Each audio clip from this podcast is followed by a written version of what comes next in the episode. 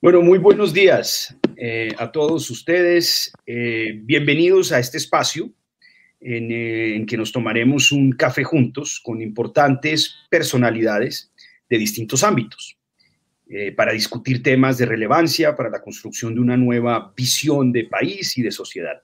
Hoy vamos a compartir con Tomás Molina. Tomás es politólogo, filósofo y profesor universitario con quien hablaremos algo de filosofía política e historia en torno al liberalismo y la socialdemocracia. Bienvenido Tomás y bienvenidos a todos. Espero que todos disfrutemos de este café. Muchas gracias Rodrigo, muchas gracias por invitarme. Muy contento de, pues, tenerlo aquí. Entonces, ¿cuáles son, eh, Tomás, esos orígenes y principios de la socialdemocracia? ¿Cuándo surge el término eh, cuáles son sus, sus, grandes elementos, en qué momento de la historia aparece una, una ideología y una forma de gobernar como la socialdemocracia. Pues Rodrigo, mire que eh, prácticamente todas las sociedades em, que han durado en el tiempo han tenido algún esquema redistributivo, al menos lo que podríamos llamar las, las civilizaciones avanzadas. Desde tiempos antiguos, eh, los, los, egipcios y los romanos tenían esquemas redistributivos. Em, pero esos esquemas empiezan a quedarse cortos cuando eh, a partir del siglo XV y el siglo XVI empieza a surgir el capitalismo porque las condiciones económicas empiezan a cambiar. Y sobre todo a partir de la industrialización que surge en el siglo XVIII, las condiciones son particularmente diferentes porque resulta que surge una nueva clase social, que es el proletariado, que vive en unas condiciones económicas bien difíciles. Esos proletarios, eh, los obreros en las fábricas, habían sido eh, campesinos antes, pero resulta que dejaron de serlo porque los aristócratas ingleses querían vender mucha lana en el exterior y para venderla necesitaban em, expulsar a los campesinos y reemplazarlos con ovejas. Entonces, al, quedar todos esos campesinos en tierra, se van para las ciudades, buscan trabajo y como se había inventado la energía a vapor hacía poco y, la automatización de muchos procesos, eh, los eh, antiguos campesinos empiezan a, a, encontrar trabajo en las ciudades, pero se encuentran en una situación económica muchas veces desesperada. Entonces, si uno ve el crecimiento de los salarios, entre finales del siglo XVIII y más o menos 1850, uno se da cuenta de que hay, una, hay un estancamiento de los salarios de los obreros europeos. Entonces, durante unos 60 o 70 años, eh, los obreros europeos no vieron ningún incremento en su nivel de vida a pesar de toda la riqueza que estaban produciendo, que resulta que el capitalismo, como bien lo vio Marx en, en, 1848 en el manifiesto, eh, estaba produciendo maravillas que superaban a las pirámides de Egipto ¿no? y, a, las, y a las maravillas de, los antiguos en general. O sea, el nivel de riqueza que había producido el capitalismo nunca antes nadie lo había visto, pero las personas que producían esa riqueza no se estaban viendo directamente beneficiadas. Eh, y los economistas han, intentado explicar por qué durante aquellos años los salarios de los obreros no, no, han, no han, surgido. Tienen distintas explicaciones, pero digamos, eso, eso está más allá de este tema.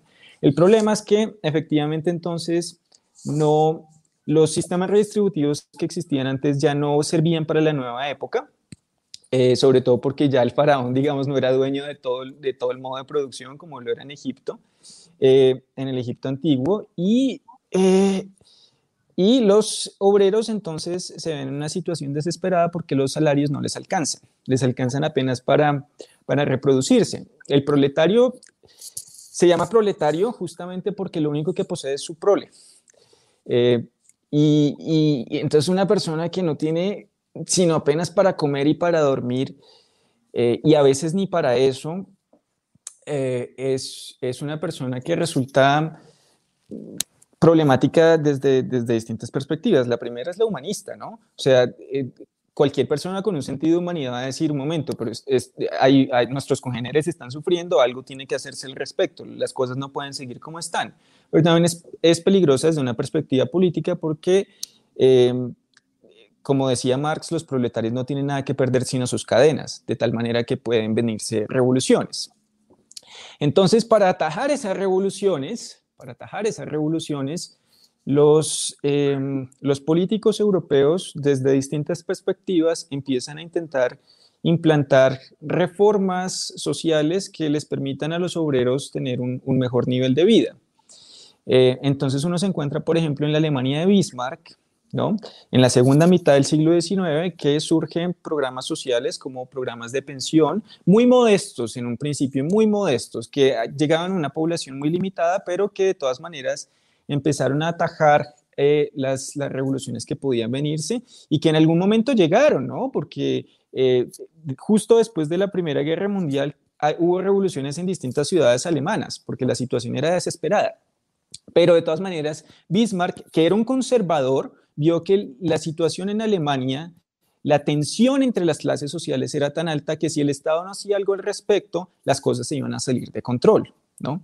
Entonces Bismarck quería mantener de algún modo el orden social, que la aristocracia prusiana siguiera gobernando como lo había gobernado como, había gobernado desde, desde siempre, pero que al mismo tiempo los, los obreros tuvieran un nivel de vida que los disuadiera de inscribirse en el Partido Comunista. Por otra parte, los marxistas se dividieron en dos. Hubo unos que preferían la vía revolucionaria y otros que preferían la vía reformista. Esos que preferían la vía reformista llegaron a ser o a llamarse socialdemócratas, muy detestados por los que preferían la vía revolucionaria, porque los que preferían la vía revolucionaria pensaban que el capitalismo no podía ser reformado y que si uno reformaba el capitalismo lo que hacía era darle alas. No. Sí, exactamente, exactamente. Si usted no quiere la revolución, usted es un tibio. Pero de todas maneras, los, los socialdemócratas proponían unas reformas que hoy en día nos parecerían incluso revolucionarias. Eh, no solamente en el siglo XIX, sino también a lo largo del siglo XX. Si uno ve cualquier programa socialdemócrata de los años 50, eh, hoy sería clasificado inmediatamente de castrochavista. Eh, Branko Milanovic, el, gran economista serbioamericano, notaba el otro día que el capitalismo de los años 50 era tan diferente al de hoy en día que es prácticamente irreconocible. O sea, ese capitalismo socialdemócrata en el que el, el Estado tenía un gran control sobre los eh, medios de producción, sobre empresas, sobre, ¿no? Eh, ese capitalismo hoy en día casi que ni siquiera sería considerado capitalista.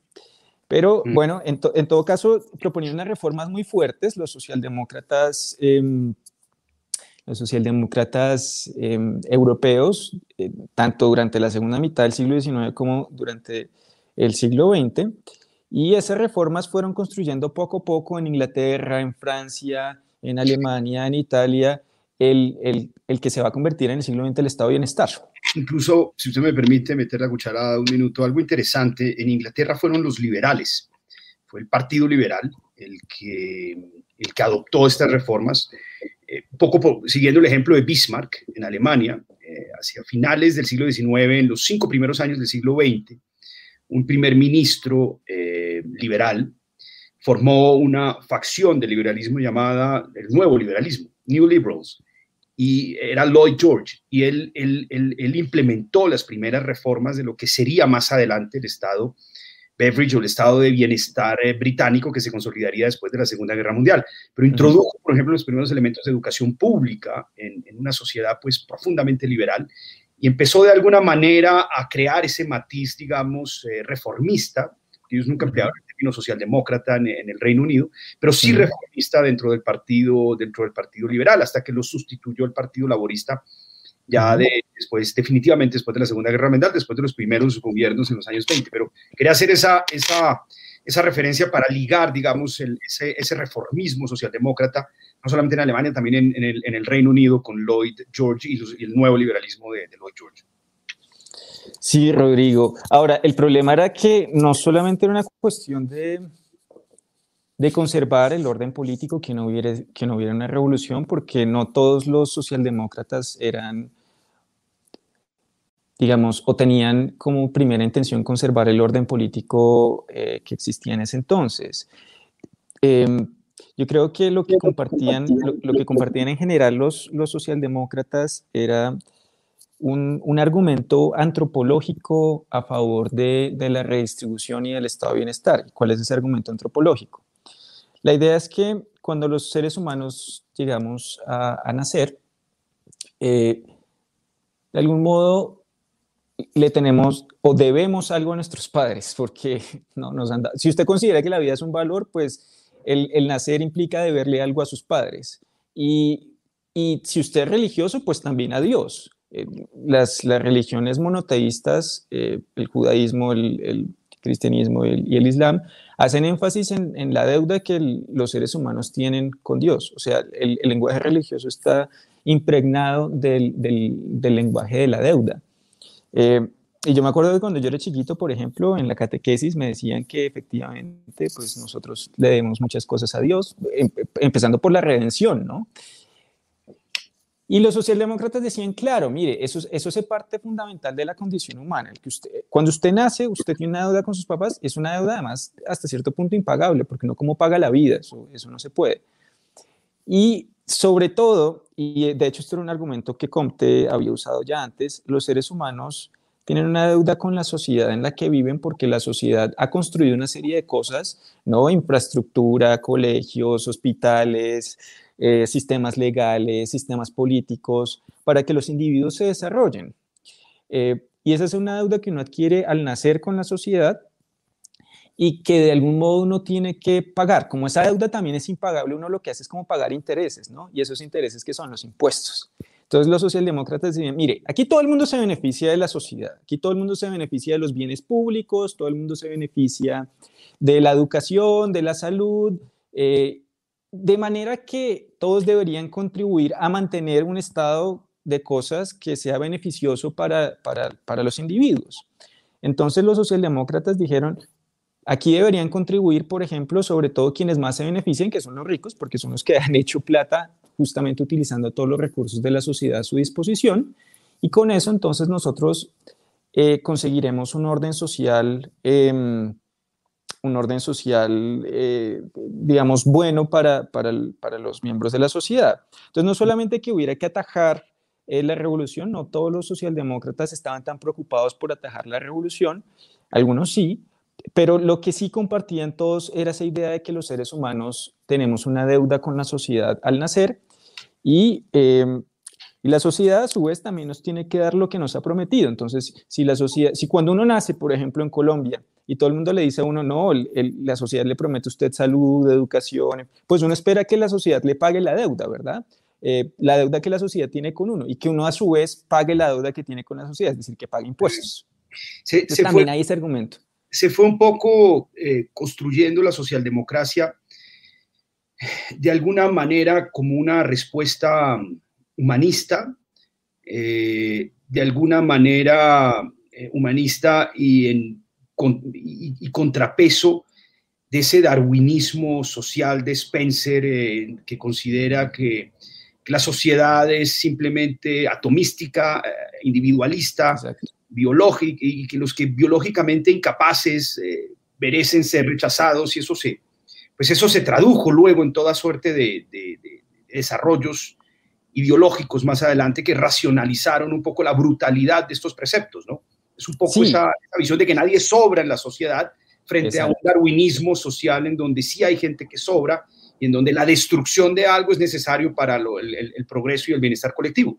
Exactamente. Creo que el spencerismo se basa en la idea precisamente contraria, que no existe ninguna deuda, eh, que, la, que, la, sociedad no le debe nada a uno y no le debe nada a la sociedad, entonces cada uno por su cuenta. Si usted, si usted no da lo que, lo que se necesita, pues lo siento mucho. Los socialdemócratas, en cambio, dicen, no, mire, aquí todos tenemos unas deudas mutuas. La sociedad le debe a usted lo que le promete y usted le debe a la sociedad lo que la sociedad le ha dado. Entonces, entre todos nos ayudamos. Hay un, mutualismo, mejor dicho mientras que por el lado de Spencer hay un individualismo radical que además me parece insostenible. Muy bien, muy bien. Oiga, eh, Tomás, ¿y la socialdemocracia en la Colombia del siglo XX, de principios del siglo XX?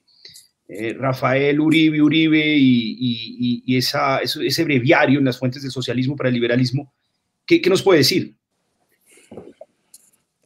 Pues los europeos fueron capaces de ir construyendo, vamos a hacer una comparación aquí, los, los europeos fueron capaces de ir construyendo un estado de bienestar poco a poco, no fue de la noche a la mañana, eh, en parte porque tenían eh, casi el monopolio, pues Estados Unidos también estaba, ¿no? Pero eran el centro de la economía mundial, ¿no? Y entonces tenían el dinero para ir formando eh, un, un, estado de bienestar financiado por la potencia económica de Europa.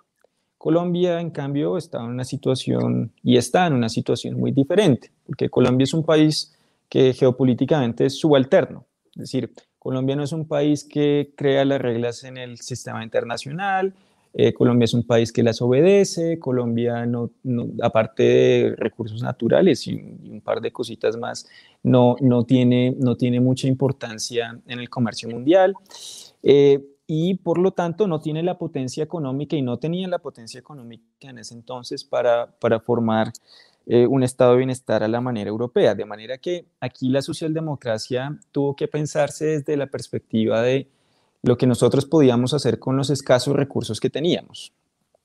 Y me parece que justamente por nuestra situación diferente, aquí lo que la gente pedía no era no eran tanto los los derechos que los eh, estados europeos sí podían garantizar como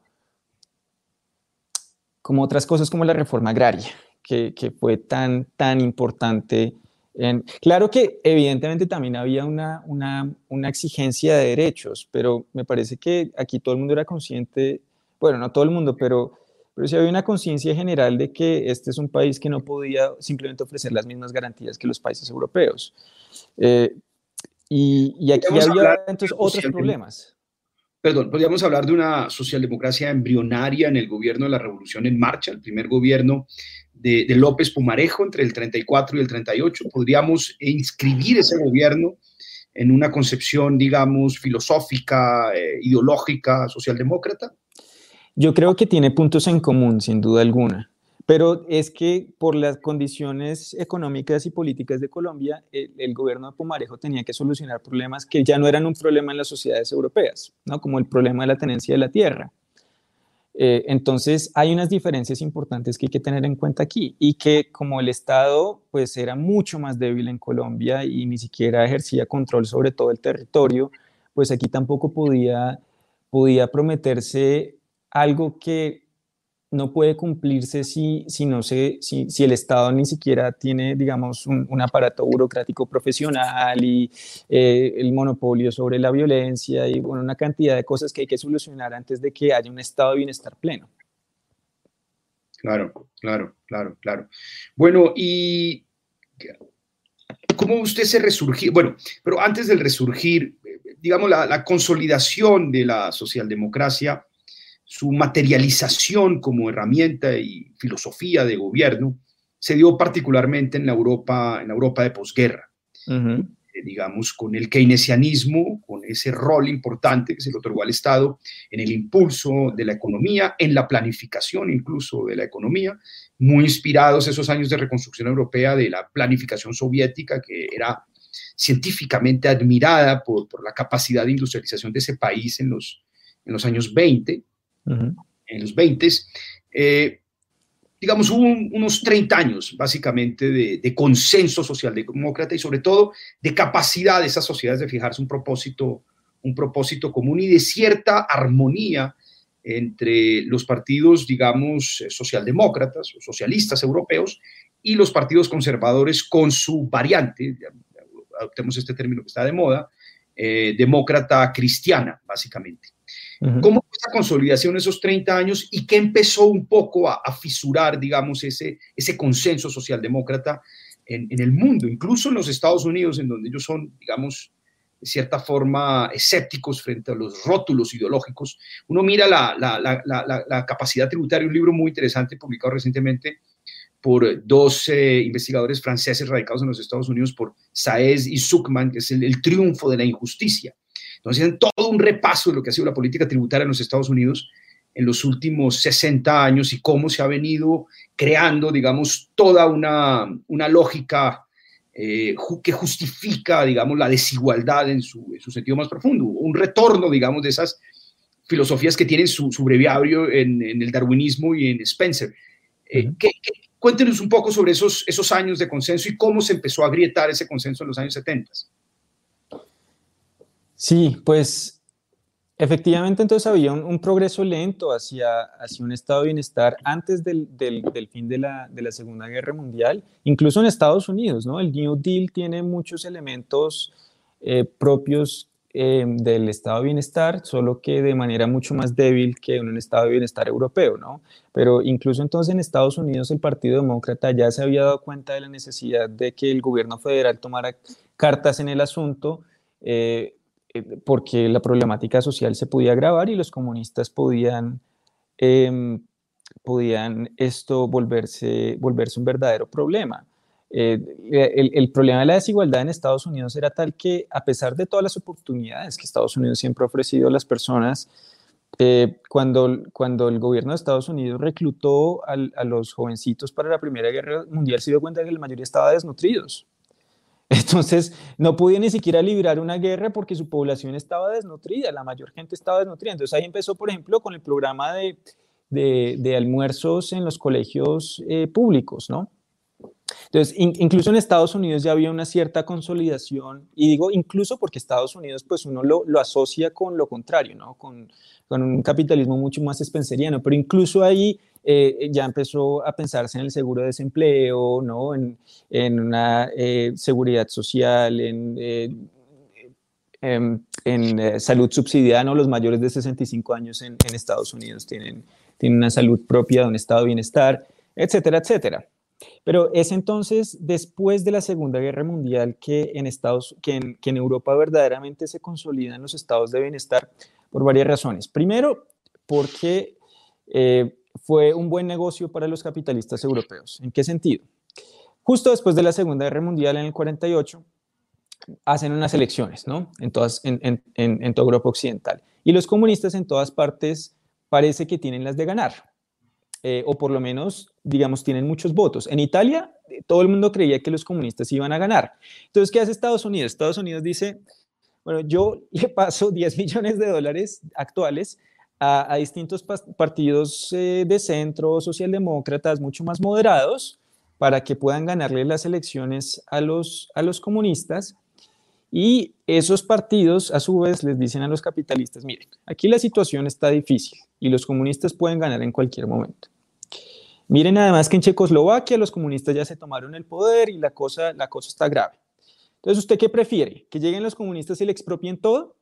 ¿O prefiere pagar impuestos altos ¿no? y garantizar una armonía social mínima que, que, permita la continuación del sistema y que Estados Unidos no nos tire una bomba atómica.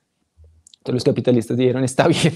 Entonces, eso nos parece preferible, eh, nos parece preferible a, que lleguen los comunistas. Y entonces, eh, a pesar de que obviamente no todos aceptaron y, digamos, hubo resistencias, el, el, los programas socialdemócratas de la mano de los sindicatos y de la mano de, fuerzas políticas populares, entonces eh, empiezan a, reformar las sociedades europeas en, Inglaterra, entonces forman el NHS, el, sistema de salud eh, pública inglesa, que es uno de los mejores del mundo. Eh, empiezan a formar pues todas las grandes instituciones del estado de bienestar que incluso a, día de hoy, a pesar de todas las reformas liberales desde Thatcher y, Reagan, siguen, siguen eh, operando hoy en día.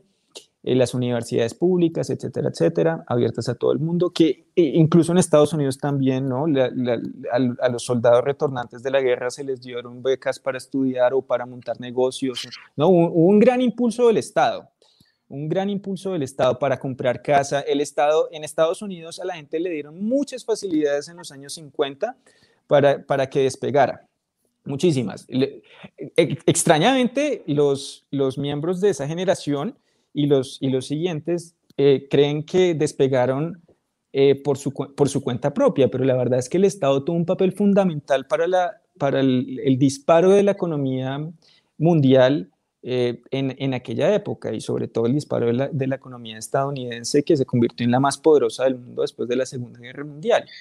Y la política industrial de, de Eisenhower Exactamente. Muy de, la, mano, muy de la mano con la empresa privada. Eh, a pesar de que los impuestos corporativos en los años 50 eran altísimos, del rango del 90%, eso provocaba justamente que las empresas reinvirtieran sus utilidades en desarrollo tecnológico. Entonces, eh, eh, Bell Labs, por ejemplo, lo que hacía era gastarse la plata en sus propios empleados, en capacitarlos, en investigación, en fin. Y el gobierno, a su vez, invertía plata en esas grandes empresas, en IBM, para que desarrollaran em, todos los aparatos que de hecho le, ayudarían a, Estados Unidos a pasar a la siguiente fase de la revolución industrial y derrotar económicamente a la Unión Soviética. Eso la Unión Soviética nunca lo pudo hacer. Nunca pudo llegar todo ese, aparato, todo ese aparato industrial norteamericano. Yo tuve la oportunidad de visitarlo hace dos años, durante tres meses en siete ciudades. Yo conocí toda la, la estructura em, institucional del Estado federal para apalancar la investigación y el desarrollo de su aparato militar industrial desde la National Science Foundation hasta DARPA y, todas las entidades en los niveles, ciencia básica, ciencia aplicada industrial, eh, fomento de, empresas, eh, fomento de microempresas, absorción por parte, por ejemplo, de la CIA, tiene un fondo de inversión que se llama InQtel, que pues, es, el responsable que, por ejemplo, hoy existe una empresa como Palantir, es la, acaba de salir a bolsa y salía en bolsa de billones de dólares, pues, es una empresa única en el mundo. Todo esto ha tenido apoyo por parte de ese aparato de Estado que surgió, digamos, de esa concepción socialdemócrata de, de una intervención, eh, de una regulación por parte del Estado apalancado en el sector privado para lograr más armonía, más justicia social, industrialización y por ende generación de empleos de calidad, porque entienden y entendieron esos países que la única forma de generar empleo de calidad y absorber digamos, un, gran sector de la informalidad es generando empleo de calidad. Y solo la manufactura con un valor agregado lo puede crear, que es un elemento esencial, digamos, de la política económica socialdemócrata. Rodrigo, es que no podríamos estar teniendo esta conversación eh, por Internet si no hubiera sido por la inversión que Estados Unidos hizo, que el Estado estadounidense, mejor dicho, hizo para la creación del Internet. Toda la tecnología del Internet es una, es una tecnología que desarrolló el Estado estadounidense. Eso no se lo inventó el sector privado. De hecho, eh, María Matsukato ha probado que, María Matsukato es una economista, ha probado que todo, yo le estoy hablando desde un iPhone en estos momentos, todos los, los componentes del iPhone fueron desarrollados con dineros estatales, no fueron desarrollados por el sector privado. y, pero eso, eso le permite a Apple unas ganancias extraordinarias. Nunca ninguna empresa había sido tan rentable como Apple. Ya también por mérito propio, haber sabido vender sus productos, en fin, sin duda el desarrollo de las vacunas ARN Messenger, es decir, esa tecnología de Pfizer y Moderna, tiene su origen en, un gran programa eh, federal de, la Casa Blanca para tratar enfermedades huérfanas de los años 80. Y todo esto generó a través del Instituto Nacional de Salud de los Estados Unidos un, eh, un apalancamiento industrial gigantesco. Incluso el desarrollo récord por parte del sector privado de estas vacunas en un año se debe en gran parte al apoyo, digamos, o a la capacidad de investigación que se generó gracias a este programa de Orphan Drugs Act, creo que así se llamaba la ley de los años 80, y, a 14 billones de dólares que le metió el gobierno federal norteamericano a la investigación de estas farmacéuticas. Ellas saben hacerlo, tienen la capacidad industrial, pero necesitan la presión, el dinero y la fijación de metas y de propósitos por parte del Estado para lograrlo. Ellos por sí solos, con su lógica, digamos, eh, su lógica corporativa, es una lógica corporativa de metas a tres años, que debe cumplir con expectativas de bolsa, pues no tienen el incentivo natural para producir desarrollos que solo se ven en 10, 12 o 15 años, que se materializan como un producto comercializable. Exactamente. Es el Estado el que logra, eh, el que logra hacerlo. En circunstancias extraordinarias, el Estado debe crear su propia industria cuando no hay una industria de base, que es el caso, por ejemplo, de la industria militar israelí. La industria militar son cuatro grandes empresas, ellas sí, son públicas, pues porque los años 50 pues, no, había nada. Producían naranjas y, en Galilea no había nada más. Exacto. Exacto. Allá sí tocó crearlo, pero la, la, base industrial norteamericana existía desde el siglo XIX con una política muy proteccionista del siglo XIX. La más proteccionista del mundo. Del mundo. La más proteccionista del mundo hasta, hasta la Primera Guerra Mundial.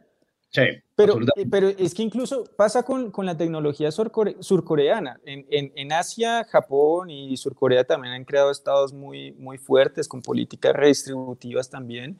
¿no? A pesar de que Japón fue casi que gobernado por un solo, gobernado por un solo partido después de la Segunda Guerra Mundial, ese partido garantizó unas condiciones sociales eh, muy buenas, ¿no? Empleo de por vida, pensiones, salud, educación, todo eh, financiado por el Estado.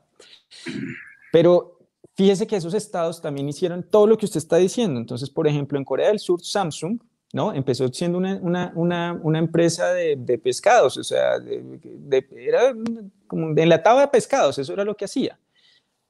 Eh, pero los, los surcoreanos se dieron cuenta de que para enriquecerse necesitaban hacer productos mucho más complejos con valor agregado y empezaron a meterle plata entonces, de la mano con el sector privado a la investigación y a pesar de que Samsung no dio ganancias como por 30, 40 años, cuando empezó a dar ganancias ya era una de las multinacionales más grandes del mundo y lo mismo pasó con Toyota. Los primeros eh, productos de Toyota fueron un fracaso, los, los, intentaron vender en Estados Unidos y nadie los quiso comprar. Pero hoy en día Toyota, es una de las marcas más importantes. Si usted me permite una interrupción, Toyota básicamente creció luego de la reforma agraria. Exactamente. El, el invasor norteamericano Douglas eh, las, las, grandes reformas agrarias del nordeste asiático, la de Japón, la de Taiwán y la de Corea del Sur, fueron eh, promovidas de alguna manera por el Departamento de los Estados Unidos. Y Toyota surge justamente como una forma de proveerle motos a los nuevos campesinos propietarios de su tierra.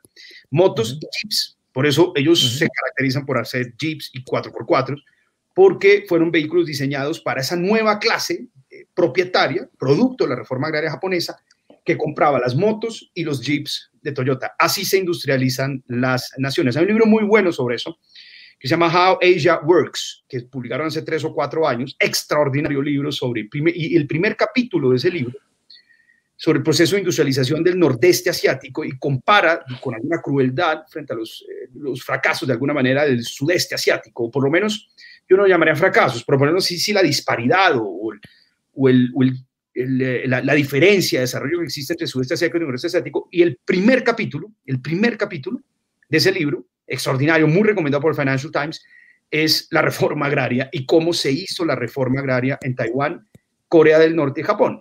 Y uno va a otro libro que se llama Concrete Economics, muy interesante, sobre el auge, digamos, eh, de, cómo la, economía de Estados Unidos realmente surgió de una perspectiva muy pragmática y no desde la dogmática o la ideología, digamos, de, explicativa de la historia del neoclasicismo económico, ellos hablan de que en Estados Unidos el, el, gran, los dos factores de industrialización de ese país fueron la reforma agraria de 1861, que ellos no lo llaman reforma agraria, lo llaman Homestead Act, que básicamente fue la forma de detener la latifundista de, la de las plantaciones, de las grandes plantaciones de algodón con mano de obra esclava, por supuesto, y coger los baldíos de Estados Unidos y decirles a las grandes plantaciones, ustedes se quedan acá, perdieron la guerra y esto lo voy a distribuir en granjas.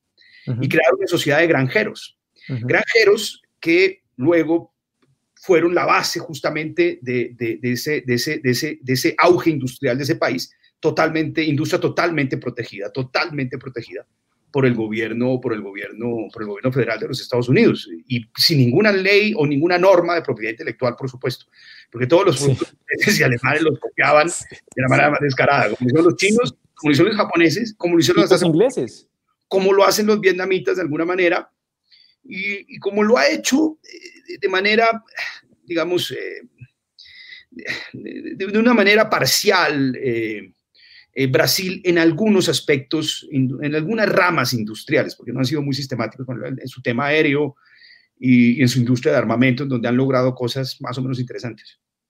Rodrigo, hasta los británicos eh, empezaron su proceso de industrialización robándole a los holandeses, mandaron espías industriales a Holanda, eso lo cuenta Chang, en sus libros sobre el capitalismo, la historia del capitalismo, mandaron espías industriales a, Holanda y les dijeron a los grandes maestros de los telares holandeses, ¿no? que eran los más famosos de finales de la Edad Media, si ustedes se van para Inglaterra, les ofrecemos salarios más altos, tráiganse su conocimiento, que nosotros queremos empezar una industria de paños, porque los británicos solamente producían la materia prima y esa materia prima era procesada en los Países Bajos. Entonces, también empezaron con un proceso de, de, robarse lo que otros habían hecho. Pero también incluso volviendo al tema, volviendo al tema de Japón, todas las reformas que los estadounidenses les impusieron a los japoneses eh, de la mano de Douglas MacArthur eh, son, son, son reformas que serían anatemas, serían, digamos, rechazadas en, en, muchos lugares del mundo hoy por considerarlas casi que comunistas. Siendo Estados Unidos el, ¿no? la, la, reforma agraria, darle el voto a las mujeres, el, el, fin de la aristocracia japonesa como clase social diferenciada, el fin de la adoración del, del emperador eh, Hirohito, etcétera, etcétera, etcétera, ¿no? Y eso estableció las bases para el éxito industrial de Japón, que ya había tenido cierto, por eso pudo participar en la Segunda Guerra Mundial casi que como un igual, ¿no? Pero no el éxito que tuvo, porque Japón estuvo a punto de alcanzar a Estados Unidos en los años 80. Todo el mundo creía que lo iba a superar económicamente, ¿no? Después de empezar justamente con una reforma agraria, que en parte también le quitó, mire, es que en Japón hicieron algo muy bien, y es que a pesar de que la aristocracia desapareció como clase social, es decir, aristocracia entendida como una aristocracia terrateniente, igual que en Estados Unidos después de la guerra civil, ¿no? La aristocracia desaparece como, como clase social en el sur. Esa aristocracia japonesa se convierte en, em, en, una clase industrial. Prácticamente todas las grandes conglomerados eh, de empresas japonesas Em, todos los conglomerados industriales tienen su, su origen en algún aristócrata que, aristócrata que perdió la tierra e invirtió su plata en la industria. Sumimoto, en fin, todos esos son grandes familias eh, aristocráticas japonesas que hicieron su... Entonces, no, no, no, no, no hicieron una guerra civil para que no les quitaran la tierra, ¿no? Simplemente cogieron su plata y la invirtieron en la industria y ayudaron de la mano con, con el Estado a la industrialización del país un elemento central, digamos, de esos procesos de industrialización en, en, esos tres países del nordeste asiático, que son los últimos tres grandes éxitos de, de, veloz y concreta industrialización, ha sido justamente la, la, regulación por parte del Estado del sector financiero. Es cómo el sector financiero debe servir, digamos, de herramienta, de instrumento, no como un fin en sí mismo, sino de herramienta para justamente canalizar recursos hacia la política industrial. Es obviamente algo mucho más riesgoso y, menos atractivo inicialmente que invertir en algo más seguro y más veloz y más concreto como la finca raíz. Uno de los elementos que, que describen muy bien en, ese libro que mencioné y en otro que se llama muy reciente, eh, Windows of Opportunity, cómo las naciones crean riqueza de, de, de, de Sainsbury inglés que dirigió una misión básicamente para reorientar y reformular muchos aspectos de la economía británica, es, es que la, la, diferencia con los países del sudeste asiático es que la, la, falta de regulación del sector financiero en el sudeste asiático hizo que uno en, eh, en Malasia, en, eh, en, en, Tailandia, uno ve unas ciudades con un auge constructor muy dinámico, rascacielos por todas partes, rascacielos y rascacielos y rascacielos, porque la plata se canaliza libremente y sin regulación hacia el sector más cómodo eh, de inversión del sector financiero, que es obviamente la construcción, digamos. Y, si está garantizada por el Estado, con garantías del Estado, pues es el negocio más maravilloso. Mientras que en el nordeste asiático hubo de cierta forma una canalización de esos recursos hacia la política industrial. Pero ahora bien, para cerrar con, este, con esta última parte, eh, Tomás, ya vimos que pues, hubo un auge hasta los años 70, la inflación en los años 70 eh, y de cierta forma los excesos del Estado, del Estado de bienestar, eh, de alguna manera llegó a un, al final, llegó hacia un final de ciclo la socialdemocracia en esos 30 años. Eh, se empezó a resquebrajar y vino la resurrección, digamos, de las teorías conservadoras, algunos las llaman neoliberales, un retorno del, digamos, del neoconservatismo económico y filosófico con Thatcher, con Reagan, aquí en Colombia con las políticas de apertura, con el plan Brady, con la crisis de la deuda del 82, con el estrechamiento del Estado, con la formación, digamos, en los años 70, gracias a, en, gran parte a la plata o becas de la Fundación Ford de, de posgrados en Estados Unidos, un momento con un auge también muy fuerte en la academia y en, las, en los think tanks de esa ideología neoconservadora, eh, que empezaron a ganar unos premios Nobel, y de cierta forma como una manera también de, dopar la economía de estos países, de controlar la inflación y de, estrechar gastos y acortar gastos, eh, racionalizar gastos del Estado. Y hubo, digamos, una gran, eh, un auge, digamos, neoconservador hasta 2008, hasta la crisis de 2008 en Europa y en los Estados Unidos. Y yo diría que aquí en Colombia, hasta el final del superciclo de commodities, eh, que se terminó en 2015-2016, que fue un periodo de crecimiento muy interesante, creo, en el país, pero jalado por un superciclo de commodities que no se veía desde la Segunda Guerra Mundial. El país empezó a ralentizar, la economía de América Latina empezó a ralentizar con el fin del superciclo de commodities y llegó esta pandemia que nos llevó a una profundidad, a una crisis de una profundidad que no veíamos, eh, tal vez no habíamos visto, por lo menos nadie, nadie vivo ha visto, porque yo creo que esto no se vivía desde la guerra de los mil días en Colombia. ¿Cuál es el futuro de la socialdemocracia, del liberalismo socialdemócrata? ¿Por qué el liberalismo socialdemócrata, que fija grandes propósitos comunes, que no divide a las naciones, que no atiza los odios, que no polariza con miedo, no polariza con frustración como lo hace la, la izquierda marxista, no usa el miedo como lo hace la derecha populista, ¿Por qué la capacidad de la socialdemocracia democracia para fijar propósitos comunes, para crear políticas basadas en patriotismo económico de alguna manera, que fomente los empleos de calidad, que fomente una producción de valor agregado, es necesaria hoy en, la Colombia de hoy? Pues, eh, bueno, varias cosas. Entonces, empecemos por el principio, por, por la desintegración de, del consenso socialdemócrata. Los socialdemócratas lograron grandes cosas, ¿no? Eh, la generación que vivió los 30 gloriosos, de los 50 hasta, los finales, hasta finales de los, de los 70, vivieron un auge económico en Europa y un estándar de vida nunca antes visto por la humanidad. Branko Milanovic dice que la socialdemocracia garantizó un nivel de vida como nunca antes se había visto, nunca antes. Eh, estos conservadores tacheristas idealizan el siglo XIX, pero realmente la época de mayor prosperidad para todo el mundo en, Europa fueron los 30 gloriosos de, la socialdemocracia. Lo que no quiere decir que la socialdemocracia no tuviera problemas, eh, porque, bueno, hasta ahora nadie ha inventado ningún sistema perfecto, ¿no?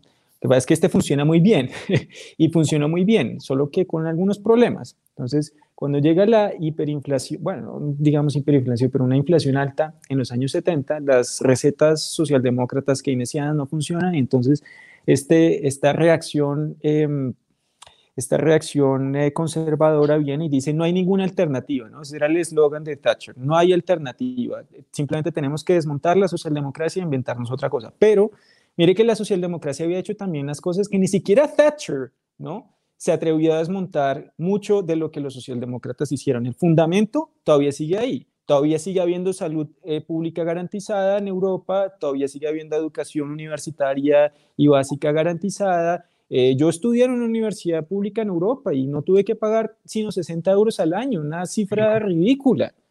Incluso, si usted me permite, eh, Thatcher nunca realmente alteró eh, en sus elementos esenciales el servicio civil o el, servicio, el sistema de carrera administrativa británico. Ella hizo, hizo campaña, digamos, contra ese Estado pesado, contra esos funcionarios que, eh, llenos de prerrogativas, eh, llenos de privilegios, pero cuando ella llegó al poder, el sistema de selección de los funcionarios o de la élite de los funcionarios británicos no fue alterado en un ápice. Ella entendió muy bien que si flexibilizaba demasiado, si precarizaba de alguna manera las condiciones de la alta función pública británica, inmediatamente esa capacidad que tiene el Estado británico de, escoger, digamos, extraordinarios elementos de su academia y ponerlos al servicio del Estado, se, serían absorbidos por el sector, por el sector privado. Y hoy alta carrera, digamos, el civil service de, más alto nivel británico sigue siendo extraordinario y sigue logrando atraer a los mejores elementos de la sociedad. Entonces hubo mucho mito de campaña, pero en, algunos aspectos, digamos, estas grandes conquistas del Estado y la socialdemocracia, de alguna manera, no, no, se tocaron. Sí, lo mismo pasó en Francia y en, o sea, allá eh, mucha de la élite intelectual trabaja para el Estado y pues empezando por, por uno de los diseñadores de la socialdemocracia, Alexander Kujev, eh, que es, es, el filósofo más influyente y más importante del siglo XX junto a Heidegger. Eh, aunque casi nadie lo conoce, pero eh, en el círculo, en, la filosofía es el, más importante, el más influyente, gran lector de Hegel. Este hombre diseñó la Unión Europea y el Estado de Bienestar, justamente porque había un entorno institucional que permitía que grandes intelectuales llegaran o ni siquiera grandes, personas muy juiciosas, es que no tienen que ser personas juiciosas, ¿no? Dedicadas, que, que, aspiren a un buen trabajo y entonces si lo encuentran en el sector público, pues van a servir bien a, su país. Bueno, pero entonces ahí, ahí está de todas maneras una reforma conservadora em, que a pesar de eso, a pesar de sí haber destruido muchas cosas, incluso positivas de la socialdemocracia, porque el, el, thatcherismo también y el reganismo también tuvo unos, unos, unos excesos inaceptables, eh, se, se, se, quedan muchos, muchos elementos de, de, la socialdemocracia que todavía siguen existiendo hoy y que incluso pese a todo yo creo que, yo creo que es muy difícil que lo, que lo desmonten, aunque hay intentos ha habido, pero no han podido con el, con el sistema de salud pública en Inglaterra, por ejemplo. Los conservadores han querido destruirlo desde hace años y no han podido, que es extremadamente popular entre la gente. No entre los ricos, porque es que los ricos pueden pagar eh, tratamientos costosísimos en Estados Unidos, pero la gente común y corriente no. Entonces la gente común y corriente prefiere tener su sistema, su sistema público de salud, extremadamente popular. Y por cierto, en, en Escocia y en Irlanda, en Escocia donde hay un estado de bienestar eh, relativamente sólido todavía hoy en día, a Thatcher no la quieren nada. Es uno de los sitios donde es más impopular. Pero bueno, entonces hay, hay efectivamente un reflejo de esos cambios que, que estaban sucediendo allá aquí. Y entonces aquí llega también la apertura por influencia de, de, los estadounidenses, en fin. Em, pero eh, sigo, sigo, insistiendo también en la diferencia de, de, contextos. Aquí el seguro social, por ejemplo, nunca alcanzó ni, ni siquiera de lejos la cobertura que tenía el sistema de, de, bienestar en Europa. Es que el sistema de bienestar en Europa cobijaba todo el mundo. Aquí no, aquí teníamos un sistema muy excluyente. Entonces también por eso pudieron diseñarse alternativas eh, como en la ley 100 para que eh, hubiera mayor acceso al, a la salud, pero que realmente no estaban reemplazando un estado de bienestar porque aquí nunca, nunca lo hubo. Hubo propuestas, hubo institutos, no, eh, el, Estado tenía algunas empresas públicas, en fin, pero nunca, nunca con la fuerza que había, que había en Europa y aquí, y aquí entonces la liberalización de algún modo no fue equivalente a la que hubo en Europa, pero a pesar de eso, a pesar de eso, yo creo que eh, la socialdemocracia eh, ha sido, o las propuestas socialdemócratas han sido históricamente muy populares en Colombia. Eh, y el problema no ha sido tanto convencer a la gente de que es algo bueno, porque es obviamente bueno para la gente común, como para lo que decía ahorita en Inglaterra, pero la gente común es obviamente bueno tener el, el, sistema de salud pública porque es muy bueno. Y en Europa en general es excelente, yo lo usé y allá me, tuve, tuve, una urgencia y a los cinco minutos me atendieron. En, en Colombia, en, en, el sistema privado, me hubiera tomado horas, porque no era nada muy grave, me hubiera tomado horas. Allá me atendieron en cinco minutos, no me cobraron un peso eso, o un euro, mejor dicho. ese sistema lo, quieren hasta los ricos. Yo hablé con gente muy rica que me decía, yo solo voy al sistema privado ya cuando es, mejor dicho, absolutamente necesario. Gente muy rica que tiene para pagar los médicos más costosos. Prefiere el sistema público de salud porque así de bueno es, ¿no? Eh, eh, entonces, entonces, esas propuestas son muy populares. La cosa, en, el problema en, en Colombia ha sido convencer a los más ricos y al, establecimiento, digamos, de que haga unas reformas que puedan llevar efectivamente a la institucionalización y a la creación de un, sistema social en Colombia más justo de la mano de la socialdemocracia. Me parece que hay mucha resistencia de parte del establecimiento. Una observación, eh, Tomás.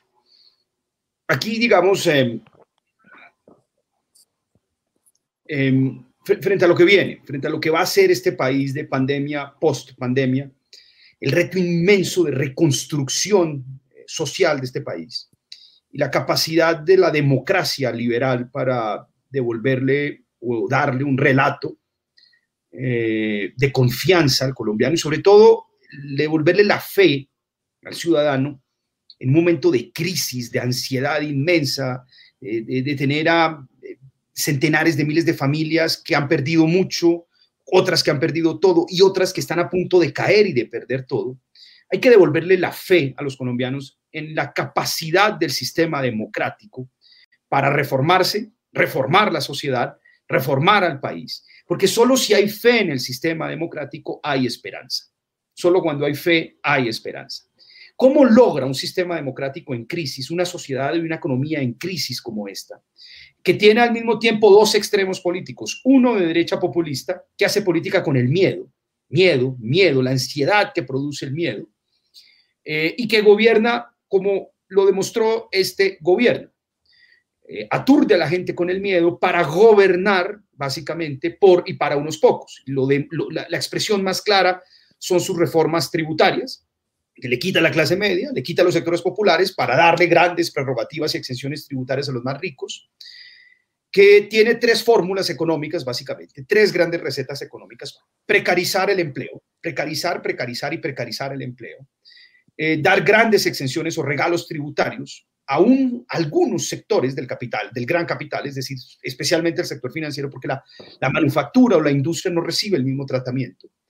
Y tres, eh, eh, financiar el Estado con impuestos indirectos. Esas son las tres grandes fórmulas o recetas económicas de la derecha populista y es lo que hemos visto en los últimos 20 años.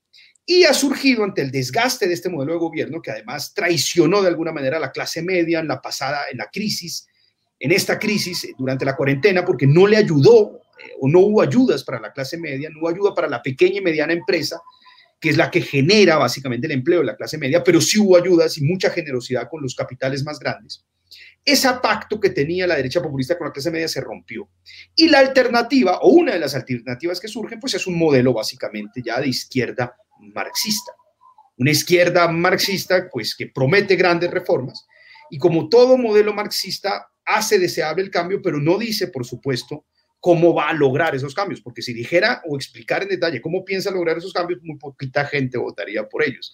Es un poco la, la lógica de la izquierda marxista o la lógica electoral de la, de la, izquierda marxista, hacer deseable el cambio sin decir muy bien cómo va a lograr ese cambio. Y obviamente, pues como es una, son hegelianos, son finalísticos, ellos van hacia un propósito, que es realizar básicamente el socialismo y la realización del socialismo implica de alguna manera el sacrificio total o parcial del procedimiento o de los procedimientos democráticos de una concepción liberal y del Estado de Derecho. Nosotros somos procedimentales porque creemos que el procedimiento precede la realización de la democracia. ¿Cuál es el papel de, la de un liberalismo socialdemócrata frente a estos dos extremos políticos y como, y como herramienta para salir de esta crisis que está viviendo Colombia, como camino político que le devuelva la fe y la esperanza a los colombianos? Pues Rodrigo, yo, yo no soy muy amigo de las analogías históricas, pero porque me parece que, digamos, las condiciones siempre son muy diferentes y hasta cierto punto incomparables, pero hay un ejemplo que tal vez nos pueda dar luces al respecto. Mire que la antigua Roma, los romanos mismos entendían, al menos en la época republicana, su propia sociedad desde la perspectiva de la lucha de clases. Había dos partidos, el partido de los optimates, que representaba la aristocracia terrateniente, muy inflexible, extremadamente inflexible, extremadamente radical, y el Partido de los Populares, que era el que representaba los intereses de la gente común y corriente. Eh, dada la inflexibilidad del, Partido Conservador en, la antigua Roma, los populares em, empezaron a irse cada vez más por el lado no procedimentalista, es decir, los, los conservadores saboteaban todos los procedimientos que los populares hacían para hacer una reforma agraria, que era el gran propósito revolucionario de los antiguos, hacer una reforma agraria. Se los saboteaban, mataban a los reformistas, a los hermanos Graco, eh, y no dejaban hacer nada, no dejaban hacer nada de lo que hubiera traído estabilidad a la antigua Roma. Y lo que terminó sucediendo entonces es que eh, los populares terminaron en, dictadura militar, fue lo que pasó con Julio César y Augusto, para poder hacer los cambios que venían prometiendo. Entonces, en ese estado de crispación generalizado, de verdad una lucha de clases que había los mismos antiguos, los antiguos no eran marxistas, es que para ellos era evidente que había una lucha de clases, ¿no? Los terratenientes lo monopolizaban todo, absolutamente todo, y habían traído tantos esclavos que la gente común se había quedado sin empleo. Entonces, en ese estado de crispación, lo que los populares dijeron, aquí lo único que, cabe es una dictadura militar porque no nos dejaron hacer las cosas por la vía eh, legal. Los populares intentaron hacer las cosas por la vía legal, pero no, no los dejaron. Eh, entonces, aquí evidentemente hay que apostarle por la vía, también por la vía democrática y por la vía legal. Eh, pero también hay que prestarle mucha atención al, saboteo de quienes efectivamente no se, no se benefician de, de, estas reformas o que creen que no se. Yo creo que hasta la élite que, que, saca provecho de la desigualdad de Colombia se beneficiaría, tendría menos plata, pero viviría en un país donde hasta ellos vivirían mejor. Es que, Rodrigo, usted no pueda salir de su casa sin, sin 30 guardaespaldas, que, tenga miedo por su vida, que todo el tiempo lo, lo, lo puedan secuestrar. Eso es una situación horrible que usted no arregla ni con, ni con una dictadura, eh, o solo con una dictadura, mejor dicho. Em, los europeos, en, eh, digamos, viven tan tranquilos. Eh, usted, usted va a la universidad en Europa y usted, usted estudia con el hijo del carpintero y con el hijo del gran aristócrata y usted ni se da cuenta porque todo el mundo es igual. Pero esas reformas efectivamente entonces implican también la, la, colaboración de distintos sectores. Mejor dicho, un solo partido no, no lo puede hacer. implica, mejor dicho, como lo hicieron los europeos después de la Segunda Guerra Mundial, un consenso. Entonces hay que llegar, hay que llegar a un consenso, no es algo que pueda hacer un solo partido ni un solo hombre, que es también la receta populista. Los populistas tienden a gobernar sin partido, porque creen que un solo hombre, y siempre es un hombre además, con unas pocas excepciones, Marine Le Pen, puede, puede hacerlo todo, ¿no? Eh, puede gobernar sin partido porque es un representante puro de la voluntad eh, general. Eh, y como gobiernan sin partido, tampoco tienen los límites propios y democráticos que ponen los partidos a los políticos, que son muy necesarios. Entonces, es mucho más provechoso para evitar los antagonismos que, puede producir una persona gobernando sola, ¿no? Eh, enfrentada a todo el aparato político, eh, que haya un consenso. Pero entonces hay que buscar la forma de construir esos consensos democráticos, también teniendo en cuenta el el contexto en el que nosotros estamos, que ya no es el de los años 50, en los años 50 el capital no tenía otra opción sino quedarse en Europa porque era una zona, pues era la única zona industrializada del mundo junto a Estados Unidos, eh, y entonces a los capitalistas les tocaba aceptar las, las condiciones que se les impusieran.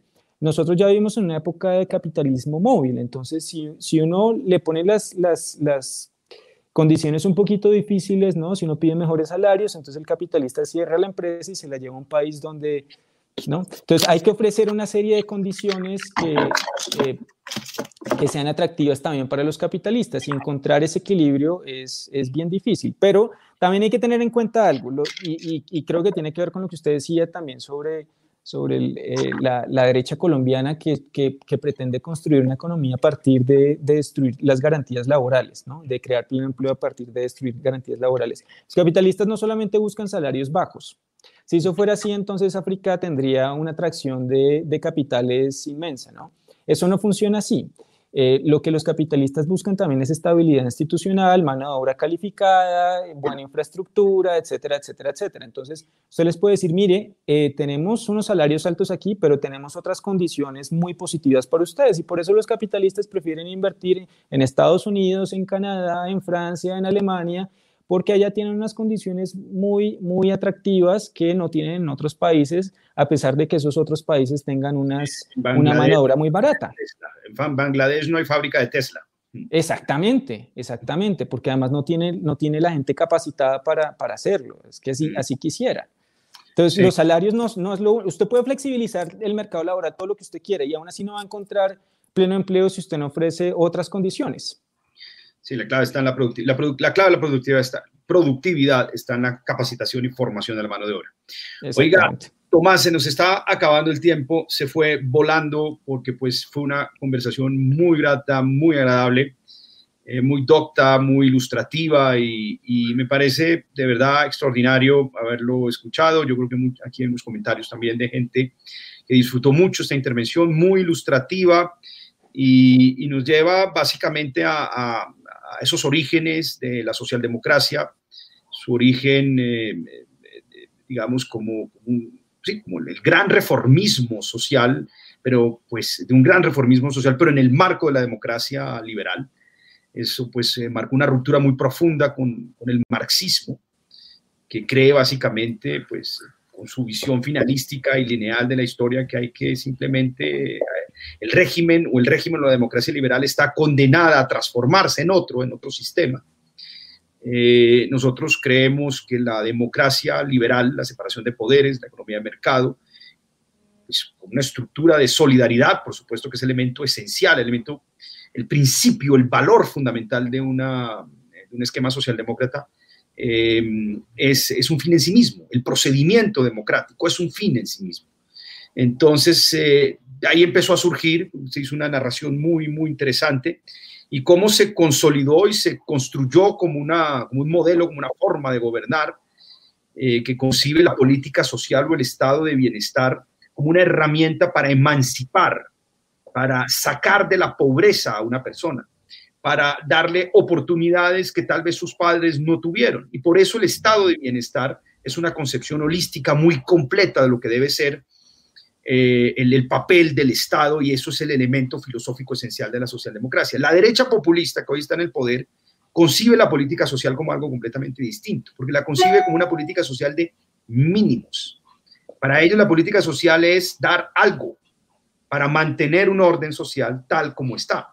Nosotros como liberales tenemos fe en el hombre, tenemos fe en la mujer, tenemos fe en el ser humano y creemos que el ser humano es perfectible, creemos que la sociedad es perfectible. El orden conservador, darwinista, spenceriano, de la derecha populista piensa que la sociedad es así y las cosas son así y siempre han sido así, porque parten de un pesimismo, digamos, eh, muy, muy inveterado sobre la capacidad del hombre para mejorarse, para perfeccionarse y por ende para perfeccionar la sociedad.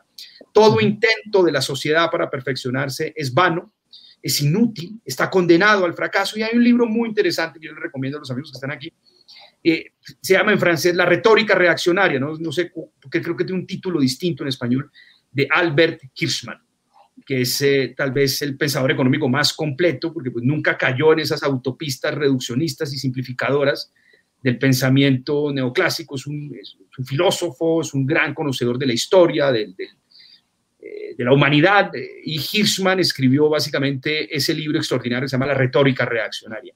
Los cuatro, cuatro o cinco, digamos, eh, caballitos que siempre usa, digamos, el pensamiento reaccionario, retrógrada, para oponerse a las reformas o, a la, o el propósito reformista de una sociedad. Y es que son inanes, que son dañinas, eh, que consiguen el efecto perverso, que no van a lograr nada. Son cuatro o cinco argumentos, es un libro extraordinario porque reduce, mire, estos serán siempre los cinco argumentos de la, retórica reaccionaria. Lo vemos, por ejemplo, eh, en un proyecto de ley para eh, buscar un modelo intermedio incluso de protección social a los trabajadores de las plataformas tecnológicas, los ropitenderos. ¿Cuál es el argumento en la retórica reaccionaria? Y sin ANE, lo que ustedes van a hacer eh, no va a lograr mejorar las condiciones reales de estas personas porque van a empobrecerlos al final. Eh, eh, es, eh, van a terminar causando un daño general, porque ustedes, esto es muy distinto, es muy difícil, si ustedes regulan esto, dejan por fuera unos, otros, es decir, siempre hay cinco argumentos de la retórica reaccional, pero eso es un tema que podremos conversar más adelante. Y yo, pues para cerrar y agradecerle, tengo una fe inmensa, tengo una fe inmensa en que este es el camino que necesita Colombia, es el único camino que fija un propósito común y una de las características de la socialdemocracia, en donde ha podido gobernar y lograr grandes transformaciones, es que logra fijar propósitos comunes. Y esto en sí es esencialmente distinto de la izquierda marxista que no fija propósitos comunes. La izquierda marxista divide y divide entre poseídos y desposeídos y atiza, atiza permanentemente esa frustración, ese resentimiento que produce un sistema tan desigual. Y la derecha populista que está en el poder hace lo mismo, divide Divide usando el miedo para galvanizar, para atizar la lealtad del sector que tiene miedo. Y nosotros, la izquierda marxista, para atizar la lealtad electoral de quienes sienten el resentimiento y la frustración por un orden tan desigual y tan, injusto. ¿Qué hacemos los liberales socialdemócratas en el marco sagrado de la democracia liberal, de nuestro credo de democracia liberal y de concepción liberal del hombre, de sus garantías? En eso somos eh, metodológicamente individualistas Creemos, por supuesto, en la economía de mercado, pero esos hombres libres, poseedores, dueños de derechos, tienen que comportarse solidariamente para que esto pueda funcionar. Y esa solidaridad, ese principio de solidaridad es el que rige las demás políticas públicas, particularmente la tributaria.